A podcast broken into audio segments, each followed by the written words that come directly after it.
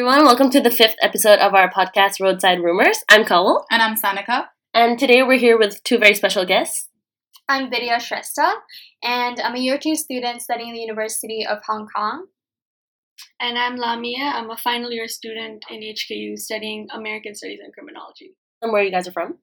So I was born and raised here in Hong Kong, but ethnic- ethnically I am Nepalese. Yeah, so same. I was born and raised in Hong Kong, but I'm Bangladeshi. Okay, so today we're here to talk about ethnic minority rights in Hong Kong. So, do you guys want to start off with your experience as an ethnic minority growing up in Hong Kong? So, I was um, brought up here in Hong Kong and I've studied in a local school my entire life. And um, so, being brought up in a local school, um, majority of the students, majority of my classmates were Chinese, and there were about I don't know, 10 non Chinese per batch. And as I grew older, it got less and less and less. So I think there was this kind of cultural barrier between us and them. There was al- always this barrier there. It was um, non-Chinese students versus the Chinese. So yeah, there was the, there was always this cultural barrier, and I feel that uh, we always had our own group, and I think we didn't have much of like cohesion between us between each other. And to make things worse, like there were worse things is that um, the Chinese classes that were being taught to us were different from them as well. We had to be separated to have our own like Chinese second language classes, which didn't really let us learn Chinese from the same start, from the same level. Yeah, yeah. And we were taught the same thing about the really basic thing that a kindergarten student would learn for like the next six years. So it was a complete waste, I would say. But then the Chinese students got the opportunity to actually learn and, you know, learn more than us. And I think that we didn't have the same starting, and that was a, a big disadvantage for us. But did you want to learn like more Chinese? Like, did you want to learn Chinese by yourself? I think my parents did put a lot of pressure because I had like private Chinese classes. So my dad was like, "You need to know Chinese. You're gonna stay here and work here." And I did know Chinese a lot better before. But then I was introduced to French in primary four. Then my focus shifted to like French. So I forgot everything from Chinese. Yeah. And then when I got to Form 1, I was taught Mandarin. So like all this like transitions kind of really like made me forget a lot of the stuff that I was actually learning because my Chinese was so much better when I was like younger. And I think like the thing with Hong Kong is like they kind of like half-ass their classes. I feel yeah, like for definitely. for ethnic minorities because I have a very similar situation to yours. So I grew up in an internationally Mhm. like school like Yeah. for primary, but then when I went to high school, it was a local high school, and in the whole school there was I was literally the only Indian, and there was one more Pakistani girl, and there was a mixed like Malaysian Hong Kong girl, and being like the only Indian in the beginning, it was just like. What is this like? You know, and the teachers were like, "Oh, she literally can't handle these Chinese classes." So they were like, "You're exempted from all Chinese, Chinese history, and Putonghua classes." So I had the time of my life in year one, like if uh, like in uh, form one, like no no need to attend these Chinese classes. But when I got to year two, they were like, oh, she has to take DSEs, and how is she gonna do it? So they made these like extra classes for us. But like in the beginning, I just felt like they just wanted to have something there so it doesn't look like they're not doing anything for us. So they had these like classes that were really like really half-assed. Like you know, they just teach us some words and vocabulary that literally like I've learned like before in primary. So I think it's a very like common situation in like local Mhm. schools. What about your experience, Lamia? So um, I would say um, so I I'm from since kindergarten to secondary. I was in a school that has more ethnic minorities, so I was pretty much sheltered my entire life. Uh, I I thought you know in that small bubble that I was the majority. Mm. Uh, it was only until I came to universities that you know the bubble popped, um, and I started realizing I was more aware of how people were reacting to me. For example, if I'm sitting in in um in the MTR is anybody sitting next to me? I mean, there was one woman who literally just like she uh, I don't she, I don't know she just like held her nose and then like I stink or something, and I was like, oh, that's weird. And then uh, just a lot of minor uh, aggressive behaviors that were ha- happening and I, I was like oh my god like i'm facing this? I never faced this. And and i i didn't know what to say. Am i supposed to say something about it or like i was I, I was in a I was in shock, and and then I also like growing up right, uh, being Bangladeshi, which is like a minority of the minority uh, in the ethnic minority community. Although that's a term that not many people would like to use, but anyways. so uh, I, I was uh, like I didn't know much about my culture and stuff like that. So I was in this state of limbo.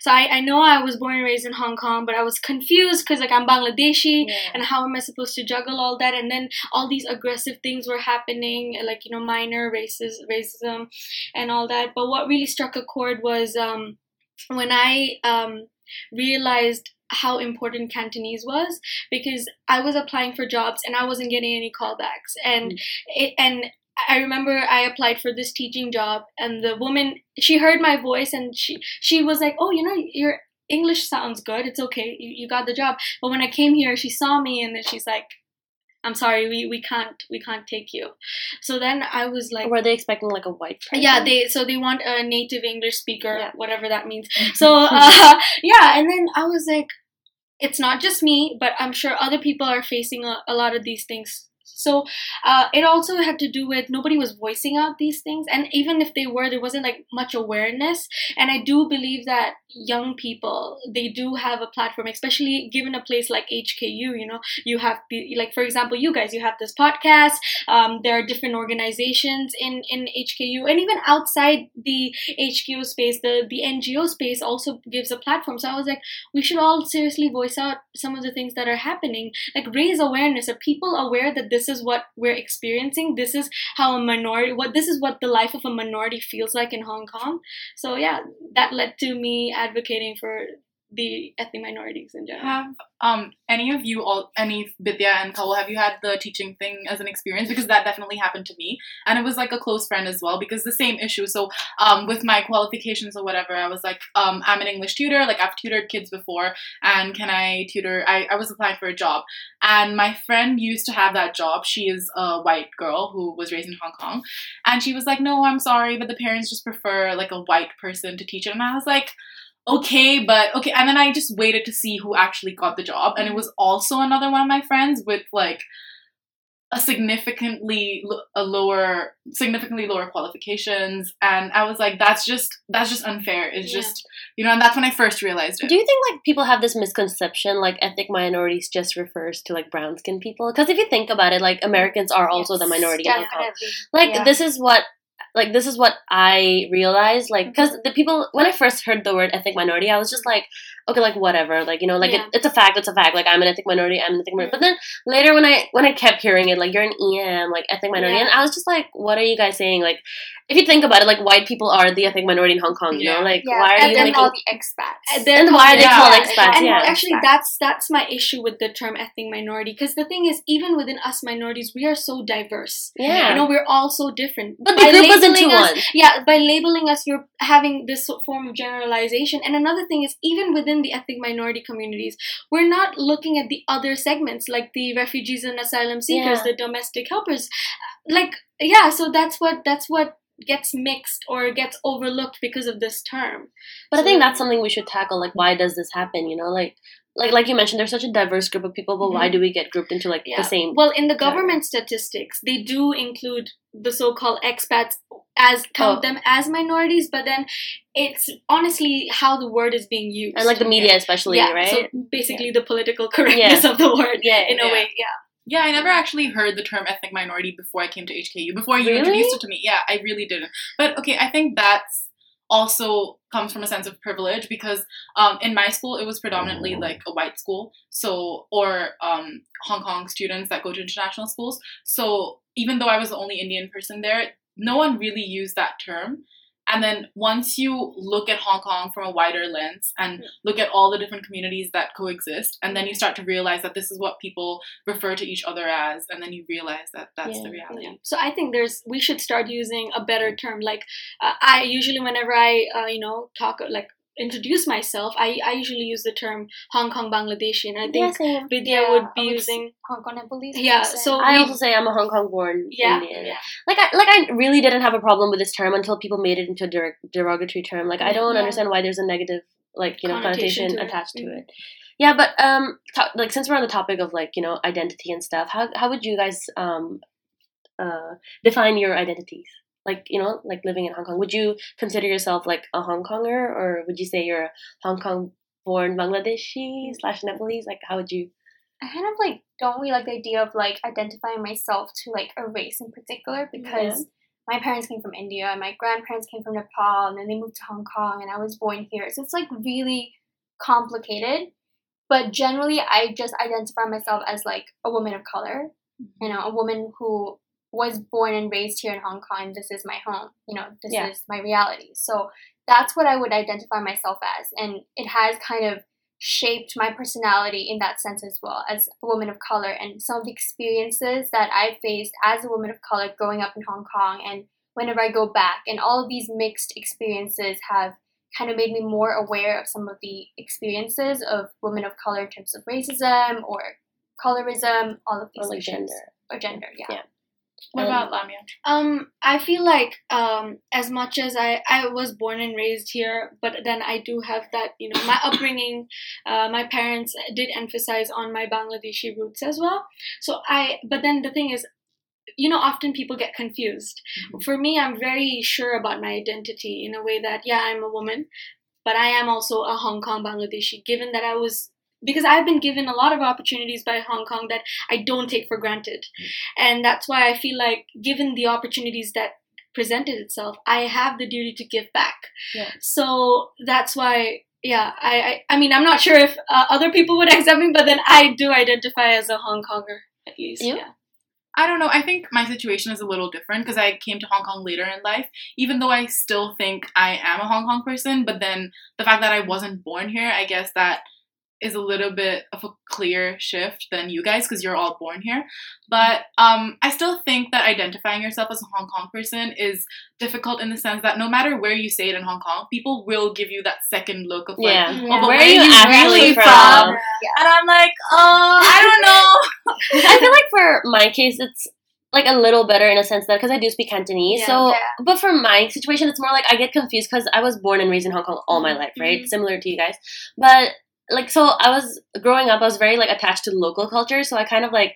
Even though I did speak like Punjabi back at home, but like at home, like you know, I would go to like the temple with my mom just because like she tells me. But I never really had that strong attachment to like my own culture. But I was more like you know, with my local friends, like eating Chinese food, like speaking Cantonese, studying in a Chinese like Chinese environment. So it was everything was like Hong Kong, Hong Kong, Hong Kong. So when I go back to India, like I'm just like like I can't even read the language properly. So my like so it's kind of like am I like an Indian or like but when I come back here, like they don't really like do people accept me as a Hong Konger? So mm-hmm. I think a lot of us like go through like a similar like Yeah. identity crisis where like where am I actually from, right? But then my, my like I actually really relate to the language part, you know, Yeah. because language does form a part Yeah, of your it does. identity. Like even for me, I, like I'm I'm able to speak Bangla, but I'm not able to read or write. yeah. And in Hong Kong, I'm able to speak Cantonese, but my fluency in reading and writing is it's bad. Yeah. So it, then I mean, it really begins like I start getting all these questions like, oh, like, Like, where where am I I, actually where do I? from? Because in Bangladesh, they call me the Chinese girl because like I was born and raised in Hong Kong, and here they're like, oh, the brown girl. Yeah, like even when I went back into India, I felt like a tourist in my own Yeah, home exactly, country. I'm just like I don't know these locations. Yeah. Like Yeah. like you just feel like you know like am I from Hong Kong? Or am But maybe- Like, Maybe it's okay to be in that limbo Yeah. as long as you're able to create your own narrative. That's mm. I think that's fine. But I think it's a little comforting to have something that you can identify Mhm. with because I feel like throughout growing up, because I went to an international school all my life, and because of the media and the way the image of so-called ethnic minorities is perpetuated, I feel like I because I didn't grow up with in that community, I had this thing of where I would subconsciously try to probably distance myself from it. And then once I came to uni and then met more people like you guys, mm-hmm. I was like, okay, maybe that's a part of my identity that I should embrace. And I feel like we should encourage like younger people to do that Absolutely. because that is probably the part of our identity that needs to be voiced out and mm-hmm. needs to be heard more than maybe. and that's where we come into the question of representation you know yeah, like even growing up uh, you know i didn't see any brown faces in the in the media you know exactly. And and like for for me like i've always wanted to be a lawyer ever since i was a kid but then i would always see you know uh Chinese people or like white people dominating that sphere and Mhm. men. Course, yeah. yeah. yeah, And and and then I mean up until I got into university, you know, like Miss Puja Kapai. Yeah, uh, yeah. From in the law faculty at. HKU. Yeah, like so she my idol. I really wish I, I haven't got, I haven't had the chance to like hear her in person, but I've heard a lot about her. so like you know getting her uh, she actually played a very big role model in my life and then i started to see like tell myself if she can do it i can do it and as if we get idols like these that will like create a ripple effect Um, do you, but what about like Hong Kong? Do you think it's as cultural as it presents itself to be, like as a city? I mean, it's definitely multicultural. It's definitely diverse, but, But doesn't like, necessarily mean that there's like inclusion, right? I mean, so what do you think about the inclusion in Hong Kong? There's definitely a lack of inclusion in terms of like how they might not be culturally sensitive. They might not. They might know that oh yeah, we're from a different culture, but they might not really know what our culture is about or what our, our beliefs are and you know understand that there is a certain like language barrier issue that we're facing. Because a lot of like chinese people like i grew up with chinese local students in my school and like they were very ignorant i would say about some of the experiences or hardship that we would have. Because they would just be like oh how do you not know chinese? Like mm. you were born here. Like that's the instant reaction you get and i think like that's something that's really important for them to actually understand. Like that's the first step. Like acknowledge that we do have an advan- disadvantage here you know like we do have that And if you think about it, Chinese is like our third language. You know? Yeah. Like, Mhm.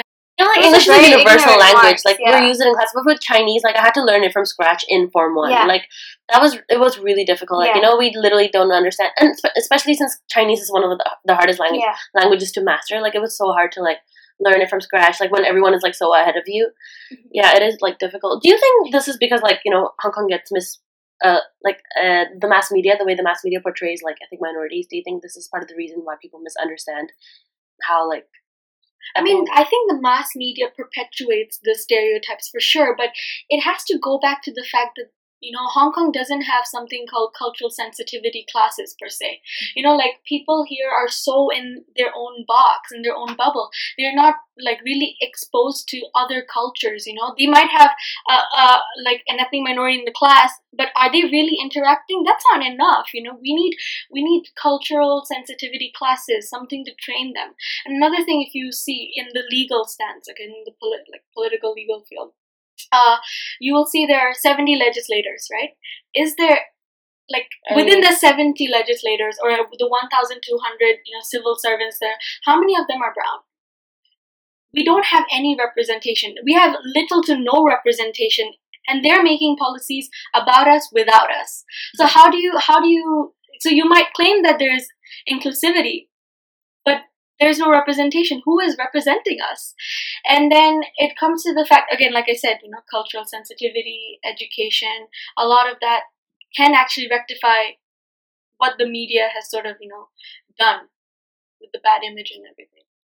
So both of you coming to the public policy part, both of you spoke at LegCo, and do you guys want to talk about your experience there and what you guys were talking about? So the first time I, I did the LegCo hearing, I think I was 18, and I was extremely nervous, and, and I've been to the LegCo, I think, three times now, three or four times. So the first time I, I did my piece was on uh, police um, brutality and, you know, how we're getting these random ID checks, and I got a lot of backlash for that. wait, Um, what happened? uh, so like uh, I got a lot of backlash in the sense that you know people were not really agreeing with what I was saying, you know, and that's only that's only normal because what happened was I I had to uh, be like I had to sort of like train myself to be more politically correct, more inclusive, making sure that I'm not just talking from a perspective of a student because that comes into the play, you know, like when you think about these, you put yourself into that, right? Um, and then I spoke about my personal experience coming from an ethnic minority school, not being able to fluently capture the Cantonese language and then being discriminated in the workplace. Because, like, uh, one time, one of my students called me a panmoy, which is like a derogatory term Oh. used for um, Filipino domestic Philippi- helpers. yeah, Filipino domestic helpers. Li- Literally, comes in the class and he's like, "What is a panmoy doing teaching us English?" Oh, I saw your video. And yeah, yeah, yeah. So that, that really like broke my heart. But anyways, yeah. So uh, and then I think the third time we spoke about Bidya and I, we did one together uh, for the. is about education It was about education, but I focused on like uh, people who are you know in poverty because one fifth of the ethnic minority population is in poverty, and when they get into legal troubles, usually the government has discriminated them or the police has discriminated them, they have no way to seek recourse. So, and and our so-called race discrimination ordinance protects no one protects not even the local Chinese people here because again government powers and functions are sort of exempted from that. Mm-hmm. So that was this is what I was so one of my major obstacles in LegCo is how do I make my story or our story everyone's story. So I feel like that's when um, when you're advocating for something, that's when it hits hard and something more productive and fruitful is achieved. What about you, Vidya? So I did it two times so far. So the first time I spoke about the education, I talked about my experience in a local school and how there is like a segregation within the education system, which puts us at disadvantage. So I, I spoke about my experiences and how there should be the same equal starting for both Chinese and non-Chinese for them to actually learn like the language. Because if you start from like kindergarten standard, it would be way easier to like catch up and actually learn. But that's not how it actually works here. So that's the first time I spoke about it. And the, uh, the second time, which was recent, it was about the racial discrimination ordinance. Um, so I got a quite a few backlash on that because there were they were um, people saying that oh why are you bringing up old stories, old news stories with the um, there was a Nepalese man that I mentioned, which was a case back in 2009 or 10, 10 years ago, and there was another case with Arjun Singh.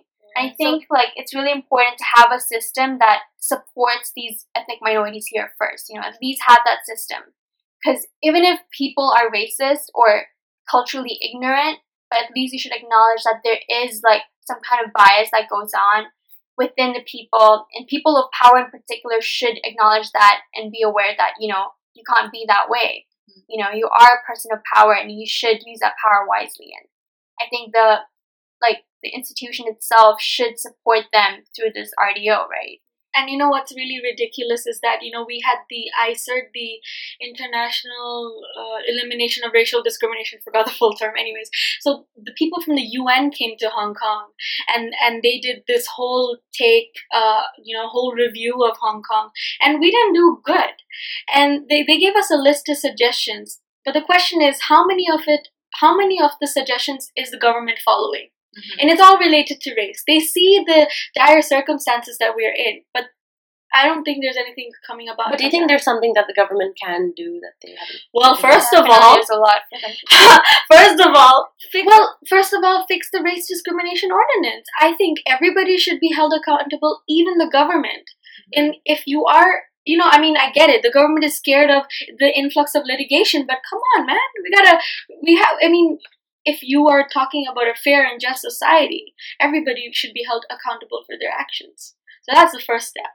And then the second step would be education and the segregation that is going on in, in the classes. There are literally uh, classes where ethnic minorities are in one class. Yeah, yeah. that was Chinese, my situation. Yeah, that that should not happen for every class. Is it? Yeah. They're segregated. It's like every class. Not every class. Oh, okay, not every. So class. we have like everything else is the same. Yeah, just when Chinese. it comes to Chinese. Yeah, but, but, I think it's different for me. Were you in a Chinese school? Yeah, I was in a local That's school. The thing. I was like it's an English medium school. Mine was an EMI school. So did they oh. speak? it It was a band one EMI school. Yeah, yeah. That's, that's, that's, my question. Like, do you think that they should start earlier, yeah, like in primary? I would say oh, okay, start from kindergarten, not even primary. Like kindergarten, like have the same starting. Yeah. So it'd be like easier because everyone is a blank sheet yeah. of paper. Yeah, yeah, yeah. My parents were like brought up in Kolkata, and like mm. they can speak the local language. They can read and write. Like, how is it possible? They were also like what an ethnic minority in terms of Hong Kong, right? They're like Nepalese people living there, but they can speak the language. They're so like integrated with the culture there. Yeah. So it's really shocking that I you don't can't know. do it. Being yeah, like when I go back to India, they're like, "How do you not know Chinese? Mm-hmm. You're born there." You know. So it's really shocking when you compare that you know. Mm-hmm. So yeah, then there's sorry, there is um the you know like for education. example the education system, which is cultural sensitivity classes. You know, making everyone mingle with each other.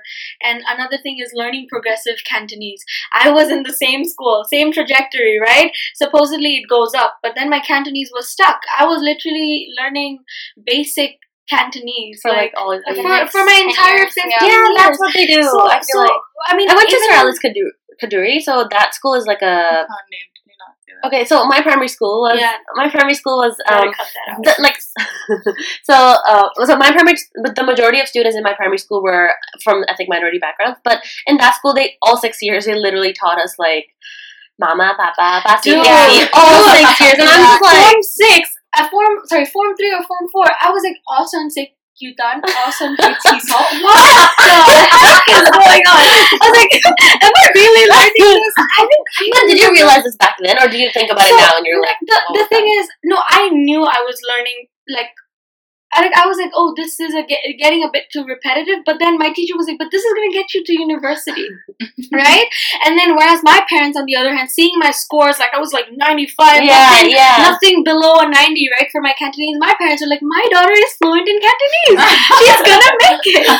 It's when I mean, and then you know you come here, and then Yeah. you're like, you're Like, you don't know completely anything. lost. Yeah. Same, the same goes for those exams, like you know the GCE and GCS Yeah. exams. Like it's so easy to score like an A in Yeah. those exams, and Yeah. when you come out to society, you're just like, how much of this is actually useful? You know, mm-hmm. like how much of this like stuff I learned in GCSE E can I actually apply in my daily We life? We need or- to be fluent in Cantonese that is used in the workplace communication. yeah, exactly. And sometimes I feel like school environments, like the curriculum, they just they just want to have something for ethnic minorities. Like I said, like to fill in the gap. Like yeah. they don't want to just leave us there, right? So they give us like something to do, and they give us these these like exams, which is in a way like at least there's something, but is that something really helping? You know, it's I don't know, like, but to be fair, there are opportunities, other opportunities, like Vidya was saying how she got connected to her roots. Even like we have so- other societies that celebrate even diversity among us brown people, like Yeah. the, you know, um, SAS.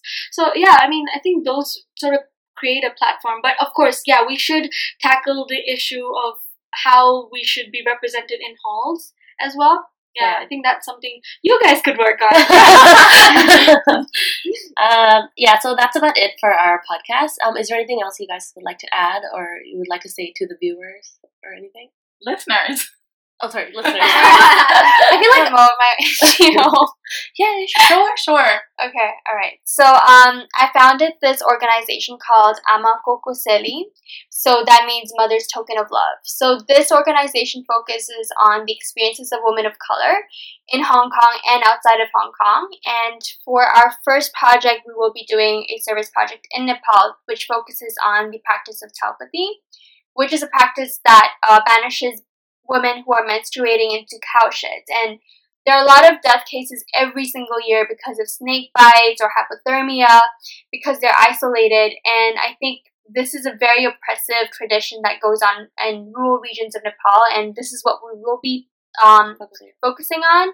And we will be having a launch event, which is also a fundraising event, on the 15th May. So make sure you all go there. Check Yeah, it especially if you're a local Hong Kong person. Yeah. woman of color, a man woman of color. Yeah, even a Chinese It's person. just Chinese, everyone. Yeah. Everyone's invited. And I wanted to actually encourage uh, the listeners. Um, I actually had we from the uh, Resolve Foundation actually created seven audio visuals to give uh, to raise awareness and give people an insight into uh, the lives of ethnic minorities. So you have ethnic minorities in different uh, from all walks of life come in and talk to people. So you can find it. Um, I'll, gi- I'll I'll send you the link if Yeah. you could show it to them, or you could just go to Resolve Foundation.